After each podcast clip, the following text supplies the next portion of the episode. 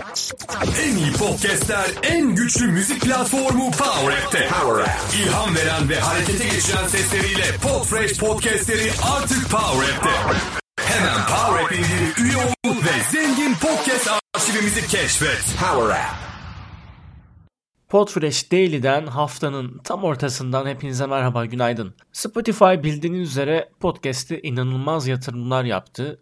Bundan önceki senede, ondan önceki senede, şu anda da hali hazırda da ve şimdi de Clubhouse'a rakip olması için canlı ses uygulaması olan Locker Room'un arkasındaki şirket olan Battle Apps'i aldığını duyurdu ama kaç para verdiğini açıklamadı. Ee, her zaman yaptığının aksine. Tabii Locker Room bunun sonucunda yine Apple Store'da olmaya devam edecek ama gelecekte Android'de de var olup müzik, kültür ve spor içeriğine daha geniş bir perspektiften odaklanarak farklı bir isimle yeniden markalaşma hedefi var. Spotify'ın kendisinin de açıkladığına göre e, canlı sesi ve canlı etkileşimi kitlelerle gerçek zamanlı bağlantı kurmak için ideal bir yol olduğunu düşünüyor. Bunlar nere olabilir? Yani Mesela bir albümün premierini yapmak, bir soru cevap oturumuna ev sahipliği yapmak ya da bir performans sergilemek e, eylemlerini bunların arasında görebiliriz. Spotify bunlara önem verecek artık. Spotify'ın ARGE sorumlusu e, yalnızca onaylanmış içerik oluşturucuların değil, herkesin bu sohbetlere gayet ev sahipliği yap- yapabilmelerine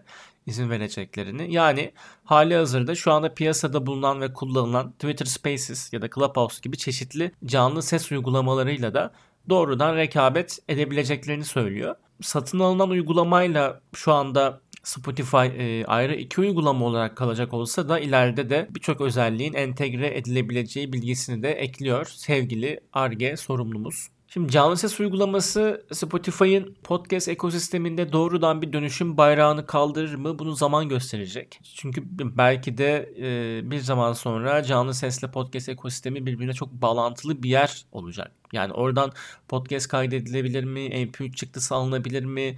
Bunu şu anda bilmiyoruz. Ee, ama zaten insanlar şu anda Spaces ve Clubhouse'da sohbetlerini kaydettiklerinde de bunu bir MP3 olarak yine Spotify'ın hosting yazılımı olan Anchor'a yükleyebiliyor. Spotify bunu daha da kusursuz bir hale getirmek ve oradaki canlı sohbetleri doğrudan Spotify'a göndermek gibi e, bir izin verme mekanizması da kuruyor olabilir. Sonuç itibariyle hani kendinizi tek bir formatta sınırlamanın bir anlamı yok. Bugünkü haberler böyleydi. Yarın sabah haftanın sonuna yaklaşırken tekrar görüşmek üzere.